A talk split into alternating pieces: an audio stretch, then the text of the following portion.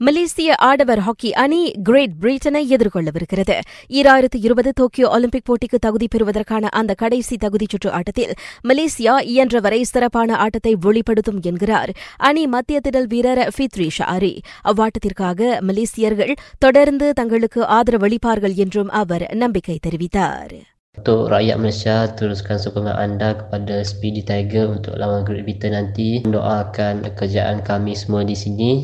Malaysia great Britain மோதும் ஆட்டத்தை நேரடியாக நள்ளிரவு பனிரண்டு முப்பது மணிக்கு ஆஸ்ட்ரோ அரீனா அலைவரிசை எண்ணூற்று ஒன்று மற்றும் எண்ணூற்று இரண்டு ஹெச்டியில் காணலாம்.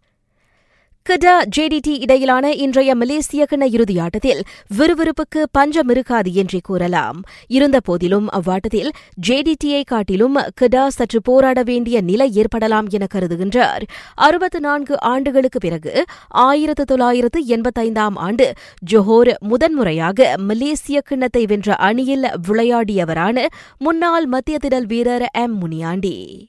ஜேடிஜை பொறுத்தவரை தற்காப்புலையும் தற்காப்புலயும் சரி நடுவிலையும் சரி முன்னிலையும் சரி நல்ல விளையாட்டை உறுதிப்படுத்துறாங்க. அவங்க கோல் அடிச்ச வாய்ப்பெல்லாம் பார்த்தோமா அற்புதமான கோல்கள் எதிர்பார்க்காத ம- மற்ற விளையாட்டுக்காரங்க கோல் அடிக்கிறதுக்கான வாய்ப்பை ஏற்படுத்தி கொடுக்கறதுனால சுலபமாக கோல் அடிக்க முடியுது ஜேடிஜி ரெண்டாவது தற்காப்புலயும் நல்ல விளையாட்டுக்காரங்களை வச்சிருக்கிறதுனால கெடா குழு கொஞ்சம் கஷ்டப்படணும் கோல் அடிக்கிறது கஷ்டப்படணும். கடா தற்காப்பு அரணில் சற்று கவனம் செலுத்த வேண்டியது அவசியம் என்றும் அவர் சொன்னார்.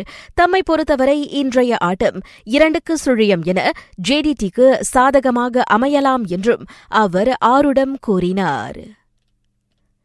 இன்றிரவு வோல்ப்ஸுக்கு எதிரான இங்கிலீஷ் பிரீமியர் லீக் ஆட்டத்தில் ஆர்சனல் கேப்டன் கிரானிட் ஜாக்கா விளையாட மாட்டார். அணி பயிற்சியில் அவர் இருக்கின்றார். ஆனாலும் ஆட்டத்தில் களமிறங்க மாட்டார் என்பதை நிர்வாகி உனாய் எமரி தெளிவுபடுத்தியிருக்கின்றார். அண்மையில் கிறிஸ்டல் பேலஸுக்கு எதிரான இங்கிலீஷ் பிரீமியர் லீக் ஆட்டத்தின் போது தனக்கு பதிலாக மாற்று ஆட்டக்காரர் களமிறக்கப்பட்டதால் ஆத்திரப்பட்டு சொந்த ரசிகர்களிடம் அவர் மோசமாக நடந்து கொண்டது பெரும் பரபரப்பை ஏற்படுத்தியது. அச்சம்பவத்திற்காக ஜாக்கா ரசிகர்களிடம் மன்னிப்பு கேட்டுக் கேட்டுக்கொண்ட போதிலும் அவர் வழக்க நிலைக்கு திரும்ப சற்று அவகாசம் தேவைப்படலாம் என எமரி கூறியிருக்கின்றார்.